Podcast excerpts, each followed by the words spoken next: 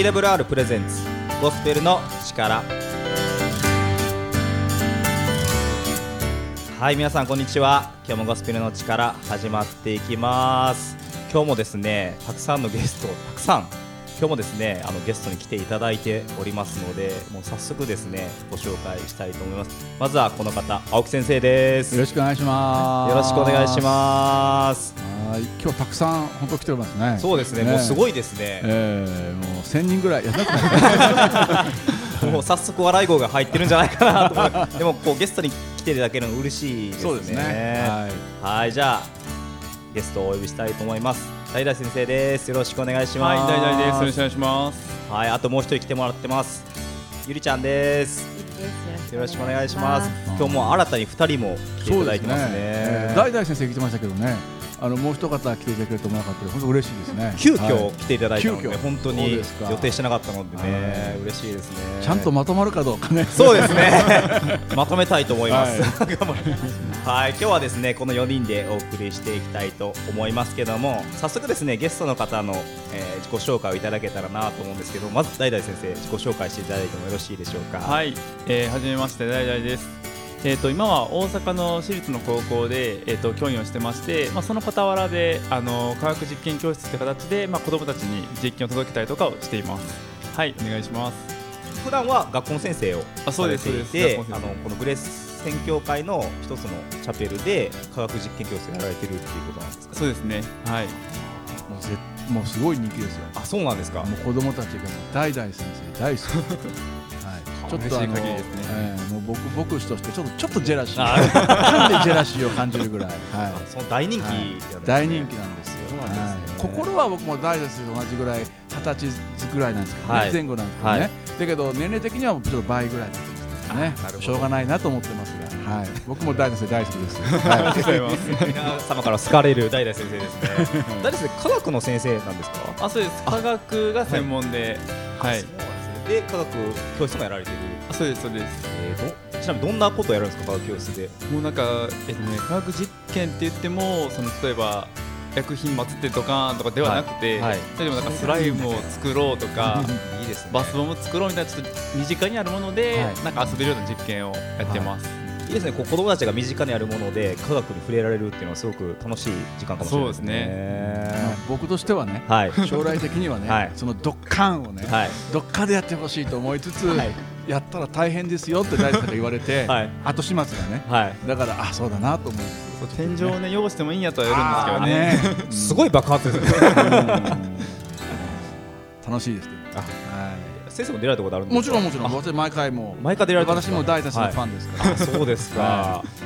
毎回どれぐらい子供たち集まるんですか？毎回でも10から15とかですかね集まるんですね。あとヘルパーさんとかね、はい。何人かやっぱ20から二十数人ですかね。そうですか。はい。結構大々的なイベントになりますよ。大々先生だけに。大々的。あああいいですね。それは近所の子たちが集まって、教会の子た。ち。教会のこと近所の子たち。いいですね。はい。はい。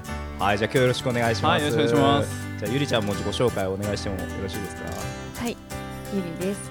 えー普段は SE をしておりまして、あとクリスチャンの疑問に寄り添うトーク番組それってどやねんっていうのを桜井聖愛協会の大沢啓太牧師と一緒に毎月3回配信させていただいております。えーゴスペルの力も今年の3月まで出させていただいていたんですけれども、今日はまたあの豪華な方々と一緒に出演させていただけて嬉しいです。よろしくお願いします。はい。よろしくお願いし大ます。沢先生よろしくお伝えください。経験 KK 大沢先生からこの青木先生と一緒にねやってと嬉しいですね。嬉しいです。やっとお会いできました。本当にありがとうございま以す。前ねあの近くに住んでいたあそそううなんですよ。京都のね。あ京都で、はいええずっと会いたい会いたいって言ってたんですけど、ついにはい、夢が叶いましたね。叶いましたね。はーい。私のお仕事。八尾の地で。八尾の地で 京都ではなくですね、はい今日はこの4人でお送りしていきますではここで1曲お送りします EMC Gospel Jazz Band Mass Choir で Joy です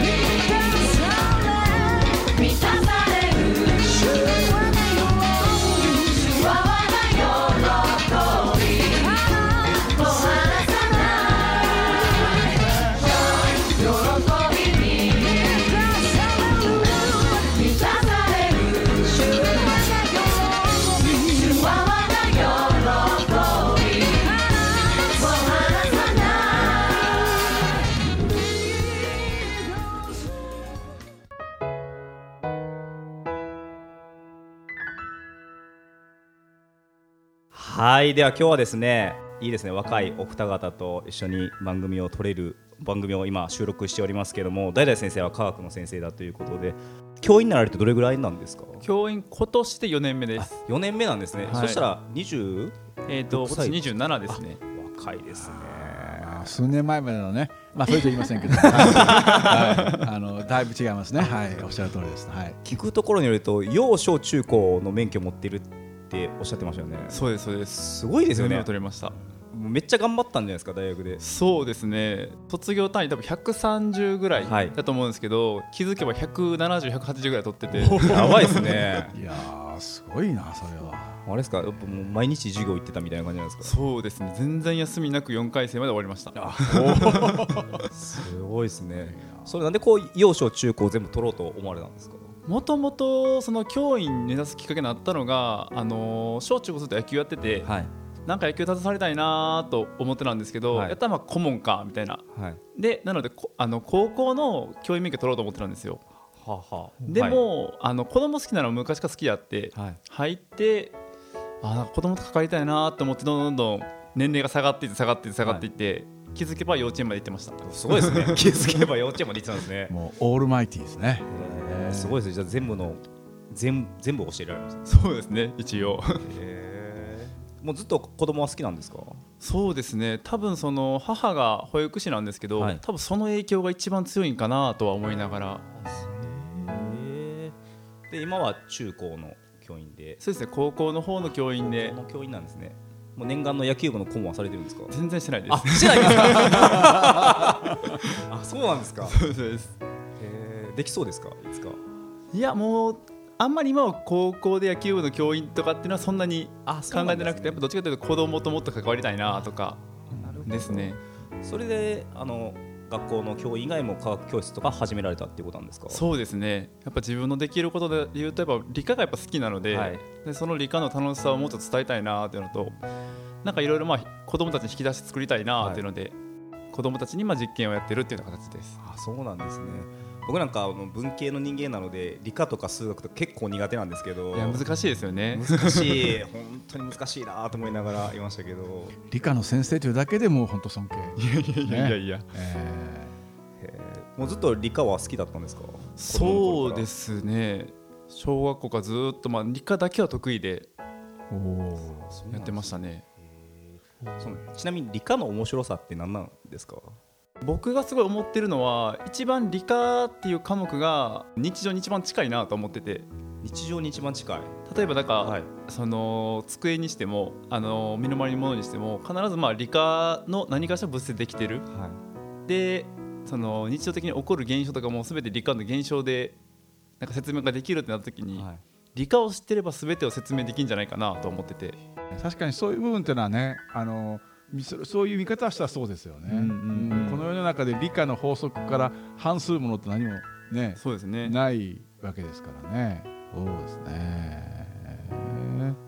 ゆりちゃんはどうですか？理科はえ？好きですか？えめちゃくちゃ苦手ですね。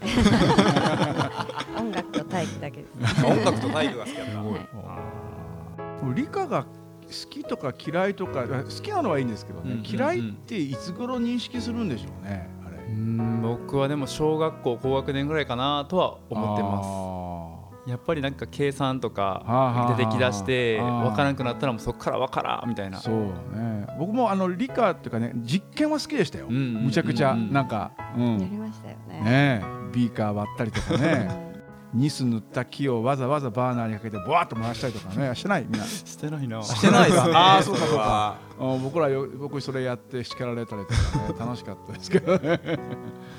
そうですね。いわゆる物理科学系うん。そうですよね。なかなか難しいとこですよね、え難しいですね。計算が難しいですよそうそうそうそう。ねえ僕なんかあのモルとか言われてもモルモルって何ですか？難しいですねモル。うん、ありましたモねル。そうそうそうそういうね部分がありましたけどもそこをクリアされたっていうのはすごいですね。たまたま好きやってそれに行きましたね。僕なんか小学校の時にあのミニ四駆がすごい流行ってた時あったんですけど、はいはい。理科の中でもこう車はソーラーパネルが乗せて、ねうんうん。まあ、電池のなんか直直流と交流でしたっけ、はい。ああいうのやりながらその勉強する、あの車を作るのがすごい楽しかったなって思い出があるんですけど、科学実験教室もそういう形でこうこの町に楽しく科学をびあの知ってもらうっていう感じなんですか？そうですね。ただその僕のなんやろコンセプトというか、はい。実験をやってるのも結構まあ幼児期の教育と、はい。幼児教育と、まあ、小学校3年生ぐらいまでの結構まあ低学年の向けにやってるんですけど、はい。なんか科学とか理科の原原理原則を知ってもらうっていうよりかはなんかああん時こんなんしたなみたいな体験とか経験の引き出し作りたいなと思ってて、はいはい。であの中学校の、まあ、非常勤で講師入ったんですけど、はい。遠心力の説明するときに昔はなんかさバケツに水入れてはい。振り回すみたいな、あやったことあるんですけど、はい。子供らに「そんなんあるやんな」って言ったら「え分からん」みたいな言われてはい。やっぱ遠心力が説明できないとかがすごいあってあーなるほど。その時に説明ができないんですよ何も。うんなるほどなのでそうやった幼児期とか小学校の時にもっとなんかいろんな経経験とか体験の引き出したくさん作ってそれが身につくのは中学校高校でいいなっていうぐらいのつもりでやってます。ねそうですねやっぱ経験とか体験っていうのはねうんすごくそれがあれば分かるけどないと全然分からないってありますよね。そうですそうです。そのあの、まあ、幼幼児さんとか低学年の子供たちに科学の体験させるっていうことをやっているっていうことそうですね。そう。ちょっと一つ疑問があったんですけど、はい。はいまたなんで教会でその科学実験教室を始められたんですか？もうこれはそうですね。なんかちょっとたまたまってたらたまたまにはなるんですけど旧宝チャペルのところでよく利用されてるっていう言い方が正しいんですかね？清家さんは。ああまあ そこのメンあのメンバー。メンバーですか？いいです。うんうん。旧宝チャペルのメンバーのところにそのといつもお世話になってる方がいてて、はい。その方がまあずっと学生の時から知り合いやって、はい。で科学実験とかしてるんですって言ったら旧宝チャペルやったらどうや？って言われてはいあわかりました。じゃあ行きますって言ってのが始まりです、あそうなんですね。じゃあ知り合いづてに。そうですね、へそれこそそれこそあの前前その前の前ぐらいにできたそのあのルパン、はい。吉田智樹先生はい。のハンガーゼロ、ーはい。そこの理事長さんなんですよ。あその方がね。はい、うん。であのそのちょっとなんかいろだからそういうボランティア活動とかしてたあそうですそうです、ずっと学生の時はボランティアしてました、うん。あそれでその正義さんとつながってっていうことなんですか、うん。そうですそうであすそうなんですえね。え、だから僕らもその清家さんの方から、はい。あのこういういい子がいるんやけど、はい。あの核実験教室協会でやらへんかなとかって言われて、ああいいですねっていうことで始めたんですよね。あそうなんですね、うんはい。へーその教会でやるっていうことであんまり抵抗がなかったんですか？そうですね。僕自身はキリえクリスチャンではないんで、い。ちょっとまあそこの部分はあの分かんないところも多かったんですけどただそのまあハンガーゼロとよく関わることが多かったので、はい。まあキリスト教とかクリスチャンというのはそんなに抵抗はなく。あそうなんですね、はい。よくかだからアジアとかアフリカとかいろいろ行かれてたんですね、コロナになる前。そうですねはい。すごいですねそのこの子供たちが好きで野球もやりの理科もできて ボランティアやって海外も行くなんかスーパーマンみたいな人ですね。いやいやいや。もうなんかいろんな経験したいなと思って学生の時は問い回ってました。あーなるほどなるほど。ハンガーゼロの思い出とかあるんですか？ハンガーゼロはそうですね。もともと出会ったきっかけが、まあ、ボランティアの活動やったんですけどその大学の時にあのダブルスマイルサンタっていうクリスマスイブにはい。ご家庭にサンタを届けるみたいな。はあそんなのあるんですね。そうそう。そはい。のボランティア活動をしてて、はい。で、まあ、そのご家庭に行った際にチャリティーをいただいててはい。そのチャリティーを全部ハンガーゼロに支援するっていうような形で、はい。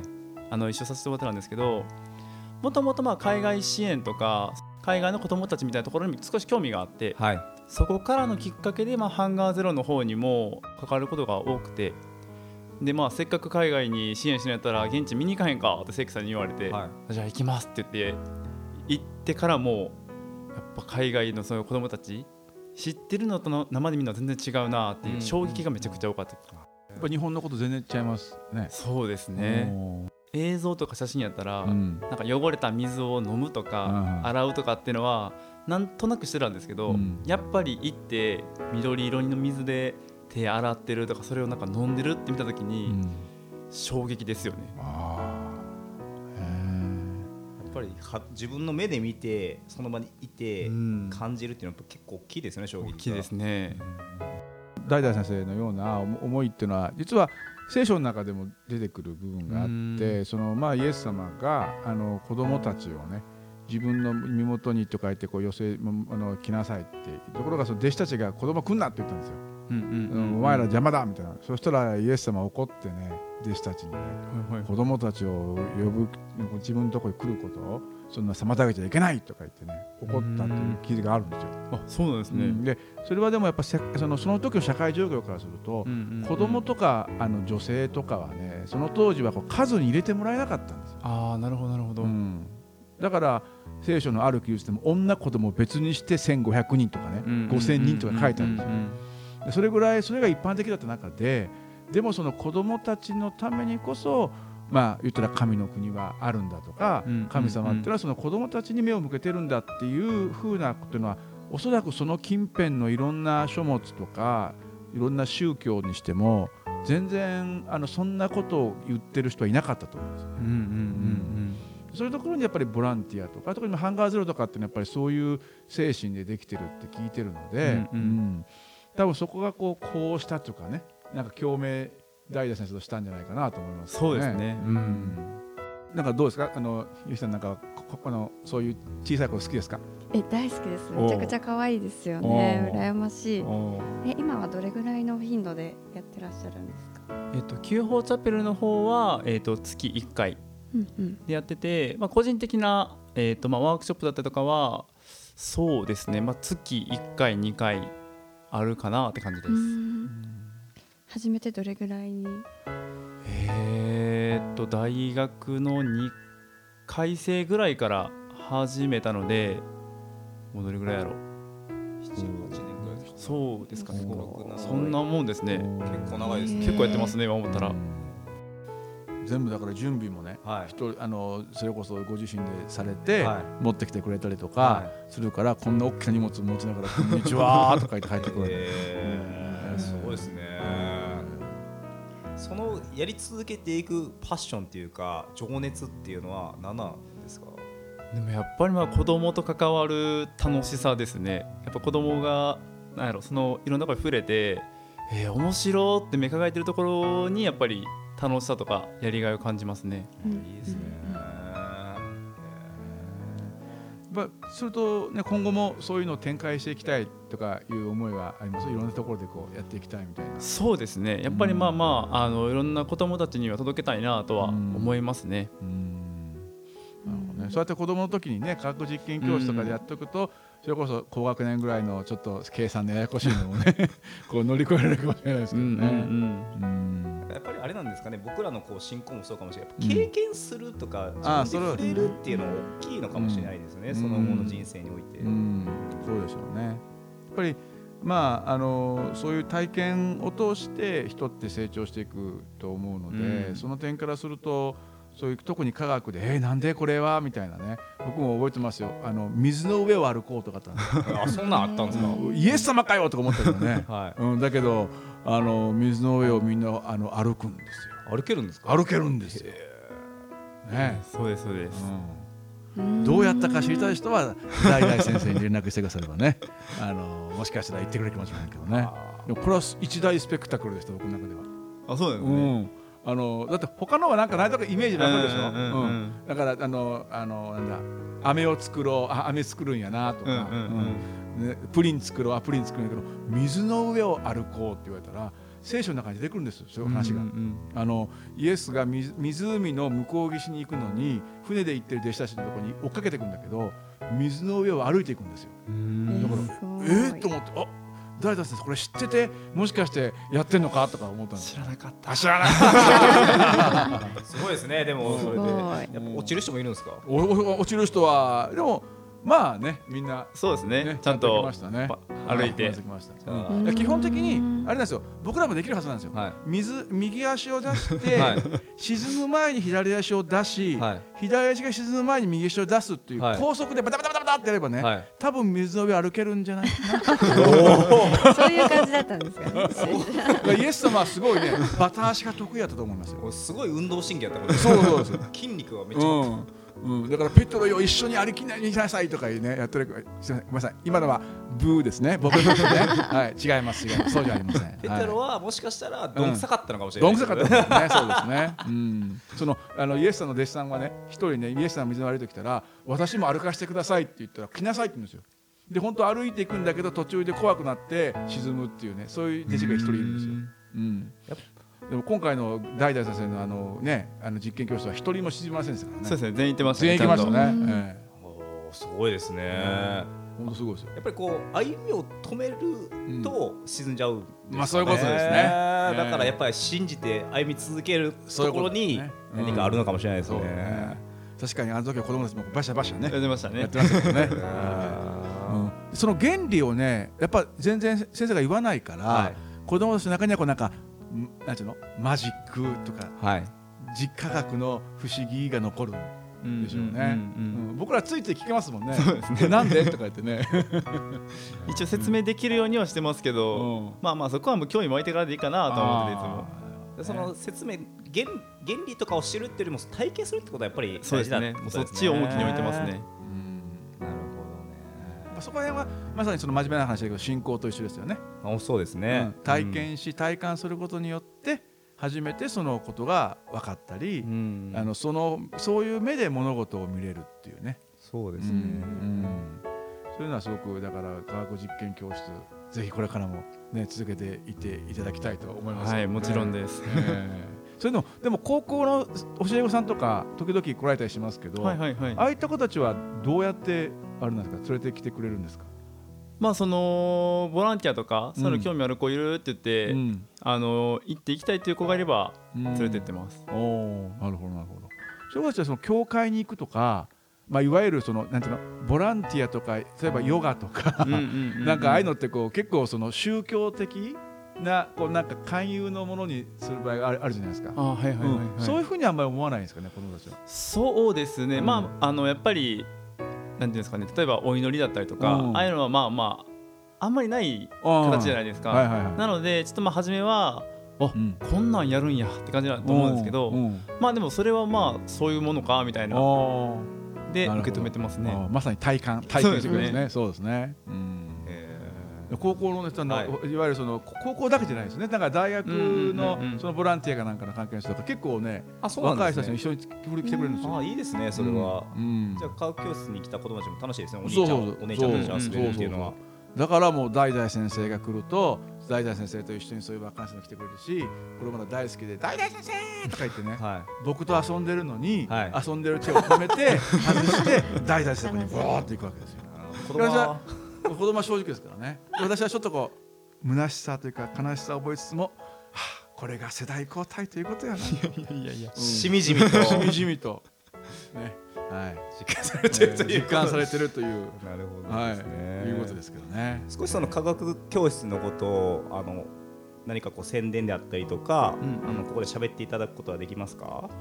はい。えっ、とまあ毎月、えー、と第2土曜日を基本で、えー、と14時から15時半ぐらいの1時間半で、まあ、基本チャペルの方でやってるので、まあ、よければあの来ていただければいいかなと思います。はいこれインターネットとか載ってるんですか？はい、そうですね。ホームページとかに載ってますし、はいでまあ一応参加費として一人100円100円はいただいてますね。ははいい。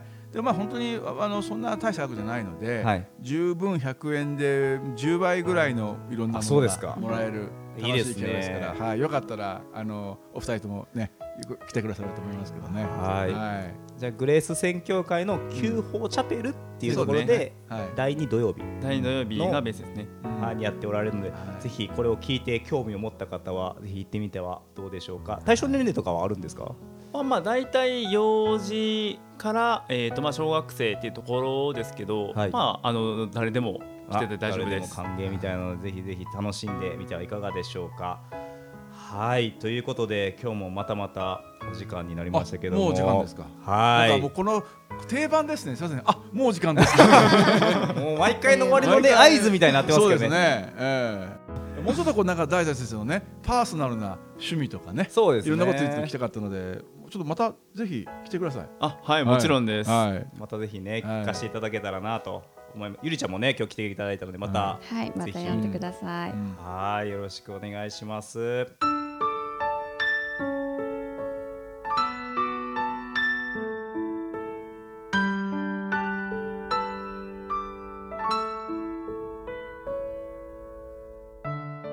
はいということでゴスペルの力はですね皆様からのお便りを募集しております。今お聞きのラジオ局にお送りくださっても構いませんしツイッターで「ハッシュタグゴスペルの力」をつけてぜひつぶやいてみてください。またあの皆様にですね聖書もお配りしておりますので TWR のホームページに行ってみてください。アドレスはですね URL はですね twrjp.org で行けますのでそこに聖書のお取り寄せフォームがありますのでそちらにご記入の上、えー聖書をお取り寄せください。はいということで今日のゴスペルの力この辺になりますけどもいかがでした？皆さん。4人でやってみて楽しかったですか？はい楽しかったです。よかったですね。よかったですね。人が多いのはいいですね。そうですね、はい。楽しい感じではい。できてよかったですね、はい。リスナーの皆さんもいかがだったでしょうか？またぜひまた代々先生もゆりちゃんも来てくださるかなと思いますのでぜひ楽しみにお聞きください。では今日はこの辺で終わります。ありがとうございました。ありがとうございました。さよなら